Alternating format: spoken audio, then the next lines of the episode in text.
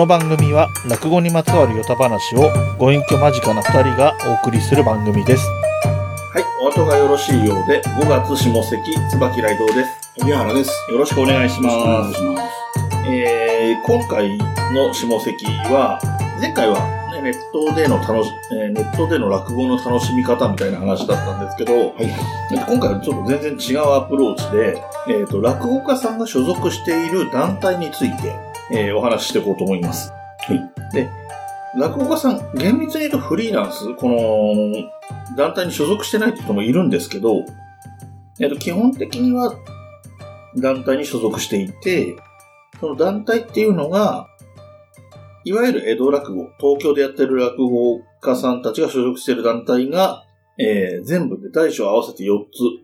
つ。で、大阪の方、上方落語って言われる大阪の落語の方の、えー組織が1つ。はいという風になってます。ということで、えっ、と、それを一つずつ紹介していくんですけど、まず一つ目、落語協会、えー一般社団法人落語協会ですね。えーここの現会長が5月上関でお話しした竜亭市場さん。はいはい。会長としては2014年6月から。この組織自体は、えっ、と、創設？組織自体ができたのは1923年。古いですね。へもう、もうすぐ100年もうすぐですね。100年。うん。で、えっ、と、設立、おそらくその、法人として、法人格を取得とかいう意味での設立が1977年おというふうになっておりまして、えー、ちょっとここの団体のことちょっとどういうアプローチで喋ろうかなと思って調べてみたら、えー一番印象深かったのが、五代目柳家子さんという人がいましてですね、はいはい。この人が落語協会の会長に在位が、えー25年。おー、はいはい。だから、1972年から96年なんですけど、はいはい。えっと、72年って僕が生まれた年なんですね。1972年って。なるほど。で、僕が、えっ、と、一浪して大学を卒業して、社会人1年生になった年が1996年なんですよ。なるほど。というぐらい、うん。えー長きにわたって、あえー会長を務めてられたと。ーうん。柳家小沢さんが。はいはい。というう感じで、えーこの前の、えー前々回の、えー5月の上関下関のところ、あ、上関のところでも、落語協会と落語芸術協会のそれぞれの会長の話をしたので、えっ、と、傾向としては、えーそこでも触れてはいたんですけど、えー落語協会は割と古典落語重視、重視というか、はいはい。伝統芸能を継承していくということがなんか社税的なものにも書いてあるみたいなんで、そういう傾向です。で、えー二つ目がその落語芸術協会。えーこちらは公益社団法人です。で、会長は春風亭昇太。はいで、えーこちらも設立は、えー1977年12月15日、あ、16日、えー落語協会設立日の翌日です。まあ、いろいろ事情があったんだろうということが、おもんぱかられるところではありますね。はい。で、えーこ、この組織はですね、ちょっと設立の経緯がなかなか複雑で、えっと一旦落語協会っていうのは先に出来上がってるんですよね。あの戦後にいろんなグループがあったのが、い全部なくなっちゃって、江戸の落語家全員を大同団結させる落語協会っていうのができたりしたんですけれども、えーうんその後に、えー落語家が、えーテレビに出演する機会が、あラジオか。ラジオに出演する機会ができたときに、えーまあ、ざっくり言うと、ただで聞けるラジオで落語家が喋っちゃうと、寄席にお客が来なくなるっていう危惧があったので、はいはい。えー寄席と、えー落語協会の方で、えーラジオ出演して落語を話すやつは除名するみたいな、まあ、もし、えー合わせて寄席に上がれないようにするっていう話が出てきて、はいはい。それに、えー違反する形になったのが、えーどうなんでしょう、柳家金五郎はいはい。さんっていう人がいたんですね。で、えーこの人が、をどうにかしたいという風な動きの流れの中で、西の優という言い方でいいんでしょうか。吉本工業も絡んできたりして、えー落語芸術協会。これが最初はなんか、日本、ん？なんだっけな日本芸術協会かな？あの、総合だったんですよねあそうです。講談とかそういうのも含んでだったんで、日本芸術協会っていう名前だったんですけど、えー、そんな形でこの組織は出来上がっていく形になりますと。というところで二つ、えっ、と、大きいえー落語の組織としては大きい二つ、落語協会と落落語芸術協会なんですけれども、萩原さんの方でこの二つの組織についてはどういうイメージとか印象とか、えっ、とね、印象で言うと、はい。いやもうさっきおお話出ましたけども、やっぱ古典の教会、新作の芸協っていうイメージは、やっぱりあるんですよね。はいあの、本当にざっくりとしてて、だって、教会の中だって新作やる人はいるし、うん。あの、芸協の中だって古典やる人はいるんだけど、うん。全体的なイメージとしては、まあそういうのがあって。で、もう一つはやっぱり、私が学生の頃と、要するに昔は、落語協会の方がもう強くって、強いっていうか、あの人気があって、えー、落語芸術協会は、まあまあ、言い方悪いけど、今一つのようなイメージがあったんですけど、はい。最近はもう全然そんなことないだろうな、という気がしてまして、はい例えば、あのーまあ何回かこの番組でも出てくる焦点ね、はい。日テレの。うんあれなんかだって、その、大喜利の、えーしレギュラーメンバーは結構な数、えー落語芸術協会だし、そうですね。あの、司会もね、えーそれこそ芸協の芸術協会の会長でもあるところの翔太師匠が司会やってるぐらいですから。はいはい。で、あとその芸協に関して言えば、あの、二つ目の、これも名前は出ましたけど、成金というね、はい。若手ユニット、もう今解散しましたけど、これが芸協から出てきて、芸協のの若手が作ったメンバーであり、彼らがやっぱりその、生きのいい若いのがいるぞという認識を、あの、世間にアピールしたのは間違いないんで、うんでそこから、小白さん、竜亭小白さんとか、えー、講談師ですけども、えー、神田、えー、松野、当時松之丞、い。真打ちになって、えーこんえー神田白山先生ですけど、はい。という人たちを輩出したっていうことは間違いないんで、そういう意味で言うと、今の、まあ、どっちか言うと、あの、比較論かもしれないけども、芸協の方がむしろ今、元気がいいかもしれない。ぐらいになってて、これはちょっと学生の頃のイメージとだいぶ違ってきたなという気はしますね。やはりその、教会と芸協のパワーバランスみたいなところでは僕も同じような印象がやっぱりありますね。で、特に、えっと、最近のことで言うと、芸協の方では、えっと、仙台に、宮城県仙台市の方に、毎日やってるわけではないんですけれども、寄席を設立したり、えっと、芸協の仙台支部っていう言い方でいいのか、まあ、正式な名前は違うんでしょうけど、そういう組織もできていたりということで、うんなんか、えー、これからいろいろ展開していくっていう、こう、思いというんですかね。気概を感じるなという印象もありますね。あのえー、あ、はい。いいですか？どうぞ。今回のね、えっと、白山先生の襲名披露の時に非常に特徴的っていうか、あったのが一つあって、うんうん。あの、江戸、東京の寄席ってな、えっと、4軒かなあって、で、まあ、寄席という言い方は微妙なんだけど、まあ一応国立演芸場も入れて5つあるんですけど、はい。えー神田白山さんの先生の、うんえー、新内新内昇進、襲名披露工場か。これは、えっ、と、上野鈴本ではできなかったんですよ。はい。やってないんですよ。はい。でこれなんでかっていうと、理由は簡単で、えー、上野鈴本演芸場には、落語芸術協会は出られないというルールがあって、でこれなんでかっていうと、1984年に喧嘩してるんですよね。うん。鈴本演芸場と、うん。あのー落語芸術協会が。うん。で、なんでかっていうと、それがさっきの話につながるんだけど、うん。これ多分、あの、事実だと思いますけど、要するに、都市伝説じゃなくて、あの、事実だと思うんですけど、工業不振から、うん。要するにお前のところは入りが悪いから、うん。落語協会とジョインとしてやってくれと。鈴鈴本演芸場に言われたんですって。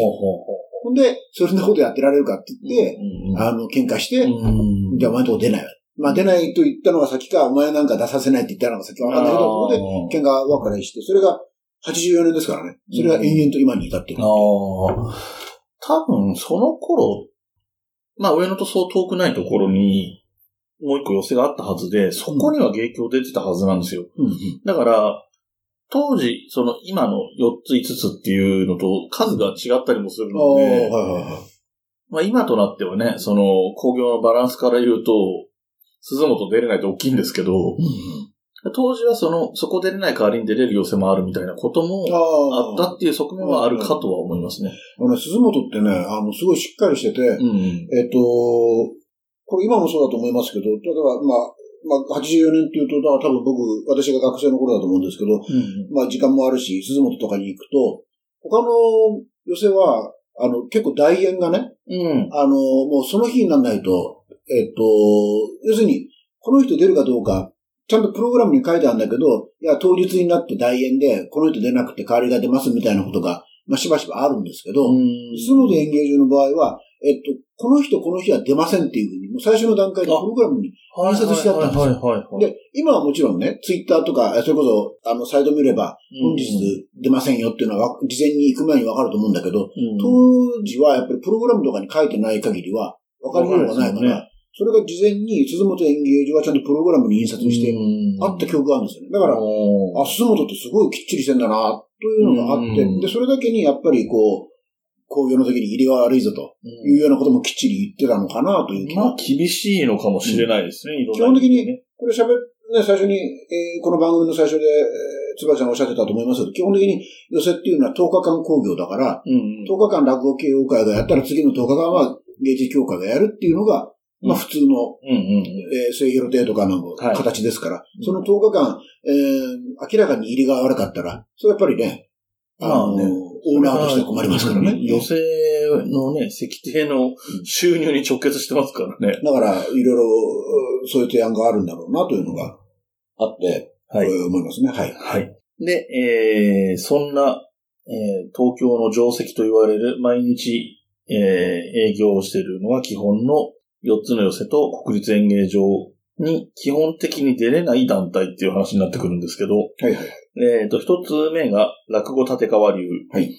立川男子という人が、えー作った、まあ事実上立川男子一門会なんですよね。そうですよね。はいで、えーそれをどういうつもりかは僕は知りませんが、落語立川流なんていう変わった名前にして、ご自身も家元と名乗られました。で、えー亡くなって以降も、だ落語立川流っていうグループとしては今も生きていグループそのものは生きていて、家元制は廃止されていて、一応一番トップにいるのは、えー、度胸亭龍馬師匠。はいはい。一番弟子。そうですね。。はい。えっ、と、土の橋、土橋に亭っていう字に、えっ、と、里にひらがなでう、えー漢字の馬と書いて、度胸亭龍馬と読みます。はい。この人が、えっ、と、一応頂点にいるん、頂点というか、その組織の中では一番上にいるんですが、他と違ってここは代表っていう言い方なんですね。会長ではない。ああ、はいはい。まあ、えーなんとか会じゃないから、協会とかではないからっていう言い方もできますが、うんなんですかね。会の長ではないんでしょうね。ああ。団体の代表でしかない。は、そうでしょうね。うんまあ、いあの、立川男子っていうとんでもないカリスマがいるからまとまってた組織ではあるので、はいはい。それがいなくなった時に、誰がトップに立っても会長って言ったら納得しないって人がいるんだろうとは思いますね。なるほど。はい。落語立川流代表を、度胸亭龍馬と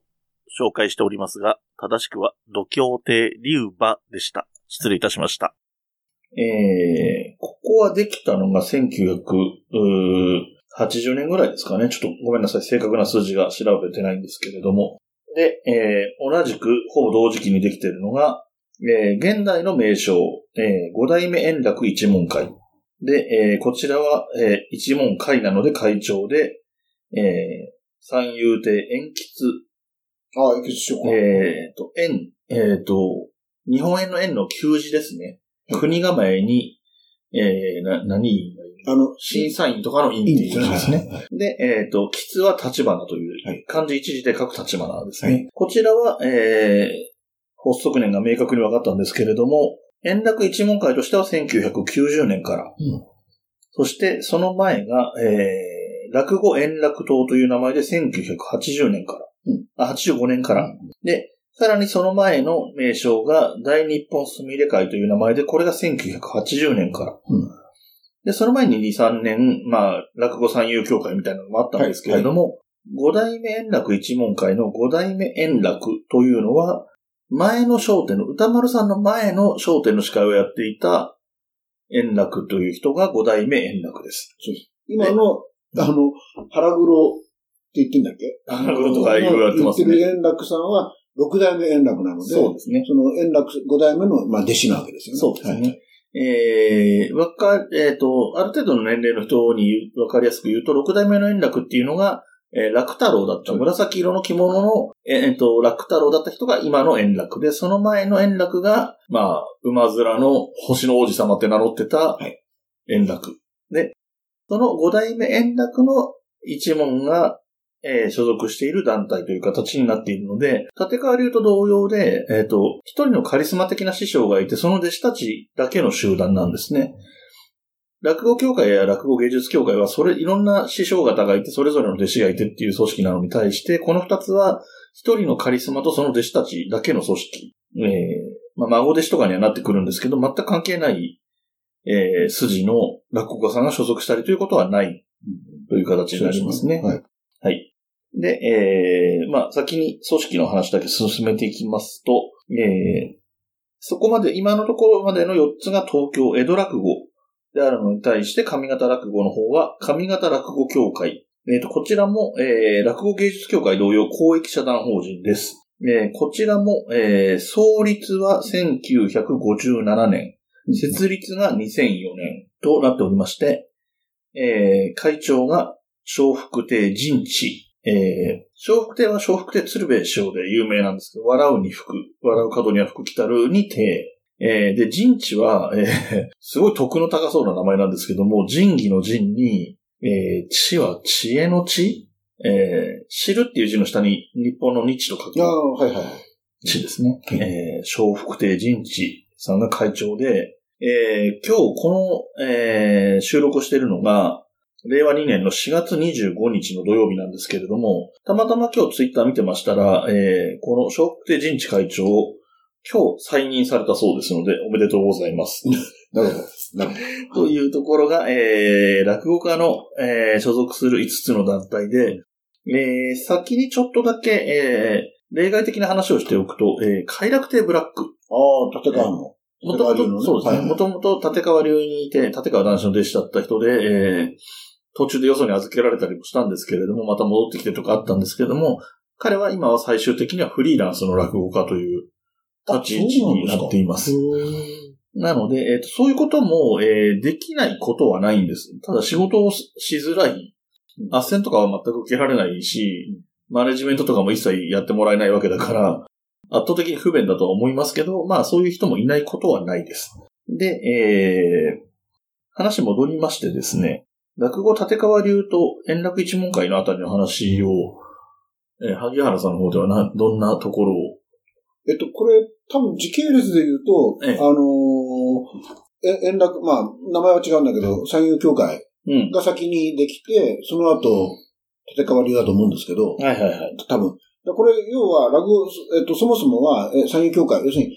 五代目円楽の師匠の三遊亭円生という、それが昭和の名人と言われてた、えー言われてる人がいらっしゃるんですけど、その人が、まあ、この人も落語協会にもともと所属していたわけですよ。うそこら、落語協会、当時会長は柳家小さんのはずなんですけど、柳家小さん師匠のはずなんですけど、柳家小さんさんが、あの、真打ちをどんどん出しちゃったんですよね。うん。要するに真打ちえーっていうのは、まあ、寄せが OK して、で、あの、それぞれの協会が OK すれば、まあ、真打ちになるわけですけど、うんえー小さん師匠のやっぱ方針で、もう、とにかくたく当時たくさんいたから、うん。もう、どんどん真打ちにするしかないっていうんで、うん。どんどんしちゃったら、えー、炎症師匠が怒っちゃって、うん。こんなレベルの低いやつを真打ちにするとは何事かと。うん。確か名指しで、こいつダメだみたいなことも言ったと思うんですけど、それで結局炎症師匠はえー飛び出しちゃうんですよね。うん。一門、自分の一門を引き連れて。うん。で、それこそその後吸った問題があって、えっと、その時は確か、炎症一門だけじゃなく、だ出ようとしたんですけど、結局元、元に戻ったりとかして、結果的には炎症一門だけは飛び出した形になって、うん。で、それで、じゃあ、寄せな、落語なんてやれるとこは日本中にあるんだって単価を切って、えー日本中それこそ回るんですけども、えーまあ、働きすぎもいろいろあったし、まあ、ご高齢ということもあって、炎症師匠は数年後に亡くなってしまい、うん。で、えーそこで元に戻るっていう、落語業界に復帰するっていう選択肢もあったと思うんですけども、円楽師匠、弟子の円楽は、その道を選ばず、うん。師匠の炎症の意思を継いで、独立のまんま行こうと。ただまあ名前は変えて、いろいろあって、で、今に至る、その、えー円楽一門の会になったんですけど、円楽、えー一門の会かな、うん。になったんですけども、で、まあ、ちなみに、炎症師匠が死んだ時、当日偶然にも、えー上野動物園のパンダの、えーあれ、ランランですかね。だねあ死んじゃって、えーランランシュスっていうのが一面、新聞の一面にドーンと載って、その脇の方に炎症を持っているね、あの、非常に落語好きにしてみたらもう許しがたい 紙面構成になったっていう、まあこれは有名な話なんですけど、うんえーまあそういうことがありまして。で、で、同じように、えっと、立川流も、実は、あのーで、これの流れとしては結局そういうこともあったもんですから、新打ち昇進どうしたらいいんだっていうんで、一時期だけですけど、試験制度を導入したんですよね。うん真打ちにするにあたっては、要するに二つ目の候補が何人かいて、それがその、えー、教会の偉い人たちの前で落語を実際にやってみて、あ、このレベルなら OK っていうのを出したと。うんで、ところがその時に、何回かやったんですけど、その時に、えーと、男子の弟子の、えー、まあ、これも調べれば名前出てきますけど、どなたかが試験を受けて、男子も、あの、教会の当時理事のはずだから、いればよかったんだけど、うん仕事が入ったかなんかでいなかったんですよね。で、まあ、それが良くなっちゃ良くないんだけど、んそれで結局、まあ、師匠の男子抜きで試験をしてみたらば、のその男子以外の理事たちが、こいつはダメだと。うん。まだ真打ちにできないっていうんで、真打ちにしなかったんですよ。うん。それを聞いた男子がもう激怒して、うん俺が、俺の基準で真打ちにできると思ったやつをなんで真打ちにしないんだ？じゃあ俺はいい、分かってるっつんで、うん。あのー飛び出しちゃう。うんっていうのがその立川流と。はいだから要するに二人とも、あ、二人とも二つともその真打ち、えー問題で飛び出しちゃったグループだという。そうですね。で、えーっと、立川男子は、その、だとその当時の落語芸術協会の会長だった古参の弟子なんですが、あ、落語協会ね。あ落語協会の、うんごめんなさい。の、えー、古参の弟子なんですが、まあ、三遊協会とかと一緒に動いてるような感じなんですよね。その最初独立して出てくる時の勢いとしては。はいはい。だから、まあ、うがった言い方をすると、えー、円楽と男子が炎症をそそなか、そそのかして、えー、独立させたみたいな言い方をする人もいたりしますね。えーまあその辺はちょっといろいろ、まあ、藪の中という側面もあるんでしょうけれども。で、あとは、その男子自身のことで言うと、えーさっきの弟子が真打ちになり損ねたということもあったんですが、自分に先んじて、春風亭、じゃない、えーごめんなさい。古今亭です。古今亭、ん古今亭新長が、えー後輩である古今亭新長が先に真打ちになったというところぐらいから、えーくすぶってた問題だったっていう側面もあるわけですね。ただ、あの、意外にも、炎章師匠のクーデターの時には、えー、新長も乗っかろうとしてたっていう話があるんですよね。あの、お前のせいで揉めてんじゃねえのみたいな人が、僕も行きますみたいな不思議な関係性だったっていうところも面白いところなんですけど、えー、ちょっとその、真打ち昇進の制度っていうところのことで言うと、えー、ちょいちょい出てきている割にちゃんと説明してない、えー、制度として、その、今は見習いっていう言い方も入ってくるんですけども、基本的には前座二つ目真打ちっていうのが、はえー落語家の、江戸落語の階級としてありまして、えーまあ、ちょっとその話もせっかくだからしちゃおうかな。あはいはい。ここで、じゃあこの部分を、えっ、と、今回の、えっ、と、落語用語のコーナーとして挟んじゃいましょはいはい。はいはい。う。えー、前座、真、あ前座二つ目、真打ちという三つの言葉ですね。前座というのは本当に、あのー寄せなんかでも最初の方に出てくるっていう意味でも前座で、えー、基本的には、えー、師匠の付き人であったり、家の、まあ古くはね、あの、家事の手伝い、家の家事の手伝いをしたりなんていうことをしながら、えー修行をつけてもらう立場にいて、まあ収入もほとんどないし、まあじそんな収入を稼げるほどの何かができるわけでもないので、収入も極端に少ないんですが、昔は師匠の家に住み込みだったり、まあつまり家賃がかからなかったり、えーその住み込みだとまあ食事にもありつけたり、えー師匠のカバン持ちついていって、まあ一緒に外食できたりということ、あとは、まあちょっとした表紙に小遣いをもらう、タバコ買ってこいっつって、当時200円ぐらい、200円もしないぐらいのタバコを買いに行くときに1000円渡されて釣りを取っとけみたいなことがあったりというふうに、意外と、まあなんとかやっていけるのが、えー、前座なんですけども、これが昇格して二つ目になると、えー、自分で稼げっていう世界になってくるので、途端に食えなくなるっていうのが、それこそ有名な話なんですけれども、えーこの一番苦しい時期、自分で頑張って、自分の稼いだ金で食っていかなきゃいけないっていうじ状況を耐えて耐えて、えー先ほど萩原さんの方からあったみたいな、真打ち昇進試験とかっていうのがあったり、もしくは、えーと合議の中で真打ち昇進というのが決まると、さらに格が上がって真打ちというものになると。はいはい。で、えー、真打ちっていうのは、えー本来的な意味で言うと、えー工業の鳥を取る人、えっ、と、まあ、大昔、それこそ江戸時代みたいな時代の話になりますけど、ろうそくの火を最後に消す役みたいな意味で、芯を打つっていう言葉があったそう。で、えっ、と、最後に演じた人だから、その、えーこの後、その後出る人がいないから、ろうそくの火を消すという意味もあったそうで、えー、元々の、えー落語の興行で言うと、えー鳥を取る人が、えーその寄席の石庭っていう、えーまあその寄せて建物を所有している人から収入を、その石庭が抜いた分の全体の額を、えー鳥の人がもらって、それを、えー出てもらった人に分けるっていう図式ががあったそうなので、本当に、えっ、と、格の高い、えー存在でした。まあまあ、ざっくり言えば落語で言うと横綱、落語じゃない、相撲で言うと横綱みたいなポジションなんですけれども、えっ、と、まあ、それにしては数が多い。横綱なんかに比べるとはるかに数が多いので、そうですまあ、そういう意味でバランスがちょっとおかしな話になるんですが、あの、えー。私の知り合いの知り合いに、まあ、プロの落語家さんいるんですけど、ん真打ちになって、で、真打ちの時は、あの、ひろ、お披露目の時は鳥居取れるじゃないですか。はいはいはい。ところがね、その後、また鳥を取るまでに、うん。2年ぐらいかかってるんですよね。ああ、まあまあ、そうですそんなもんかと思ってちょっと驚きましたけどね。あの、工業自体は、えー予選を含めて、まあ、ほぼ毎日どこかしらで落語はやっているけど、えー予選の公共は10日に1回なので、その鳥は10日に1回しか変わらないっていうのもあるし、まあ、その人よりも年配な真打ちは山ほどいるだろうっていうのもまあ想像に難くはないんですけどね。えーそういうことで、えーで、前座二つ目、真打ち。そして今、前座の前の状態、前座とも言えない状態の人のことを見習いとか言う場合がありますね。と、あともう一つ、えー、大阪の方、えー、上方落語の方では、この身分制度がありません。まあ、それに相当するという表現でしか言いようがないんですね。その制度として。うんえっ、と、真打ちとかいうこと、二つ目真打ちとかって言葉がないので、まあ、前座は言葉としてはね、あの、言葉のあやというか、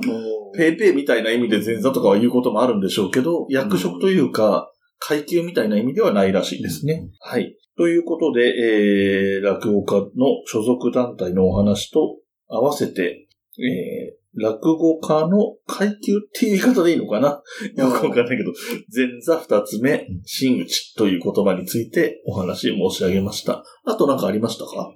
最初喋っていい？いいですよ。あのね、落語協会の方で言うとね、協会の会長っていうのは、はい。結構年なんですね。あの、うん。就任時が。ちょっと調べたんですけど、竜亭市場さんは53歳で就任してて、これすごく若いんですよ。はいはいはいはい。えーで、えっとね、その前が小三治師匠で、この人71、私の計算間違いでなければですよ。ええ71歳で就任してるんです。で、その前の馬風師匠っていう人が、あの、会長なんですけど、その人も67歳で就任。うん。その前の演歌師匠が64歳で就任。うん。で、その前がずーっと長い小三さんが、なんで長いかっていうと、うんぐ理由は、あの、うん一つあって、この人も56歳で就任してる。つまり若いんですよ。早いんですね。早いんですようんで、つまり、それだけの、まあ、力量とかいろんなうんことがあってでしょうけど、56歳でできたんですよね。うん。ということは、まあ、一番師匠もひょっとしたら長くまあ、やそうるかもしれない。わかんないけどね。うん。で、もう一つは、芸協の方で言うと、落語芸術協会の方で言うと、ここは、あの、さっき、その、落語協会とジョイントでやれって言って、あの、激怒したって話ありましたけど、ええそれはそれとしてですね、結構柔軟性があって、うん例えば、大阪の鶴光師匠をはいはいはい。脚本として、はいはい。あの、つまり自分のところのメンバーじゃないんだけど、一緒に寄せに出たりとか、はい。あるいはそういう意味で言うと、立川流の立川断光が、やっぱり、はい。はいはいえー、断光師匠だと思いますけど、やっぱり寄せに出たいとうん。いうことで、割と後年、あの、落語芸術協会に復帰して、うん。ああの、ちょっとだから、もともと落語協会にいたんですけど、落語芸術協会の方にに入ってうん、寄せに出られるようになったと。うん。で、それで言うと、今の東大の円楽さんも、あの、落語芸術協会に、これは個人の、やっぱ脚本なんですかね。そうとして。あの、寄せて出られるようになってるう。うんでそういう意味では芸術協会の方、まあ、方がという言い方はちょっと語弊あるかもしれないけど、割と柔軟性がうんあるなという印象は持ってますね。そうですね、確かにね。という話でした。すいません。いい。あ、あとごめんなさい、もう一つ。落語協会はね、あれなんですよ。上野にね、事務所があるんですけど、うんはいはいそこの2階が黒門亭というですね、ちっちゃゃい、まあ寄せというか、あの、要するに落語スペース。いなんですよで私もね、2回ぐらい行きましたけど、本当に狭いええ。ところですから、逆に言うと、あの、二つ目さんなんかの、うんそれこそ今、あ話があった二つ目、若手の勉強会とかやると、すごく、うんあの、アットホームな雰囲気でいいですし、ただ、そもそも、あの、なんですか、そこでやってることを知らない人の方が圧倒的だから、ね。うんあのー結構お客さん少なかったりうんするところがあります。あのーもともと黒門亭ってぐらいですから、あの、黒門町、桂文楽師匠がね、うんはいえー住んでたお近くのはずなんですけども、えー、あの、ドラ焼きで有名なうさぎ屋だっけの、うんあの、割と近くなんですけどね。というところにあります。上の一丁目が黒門町でしたっけね。あ、昔、ああ、なるほど、なるほど、はい。はい。えー、ということですね。はい。ということでした。番組からのお知らせです。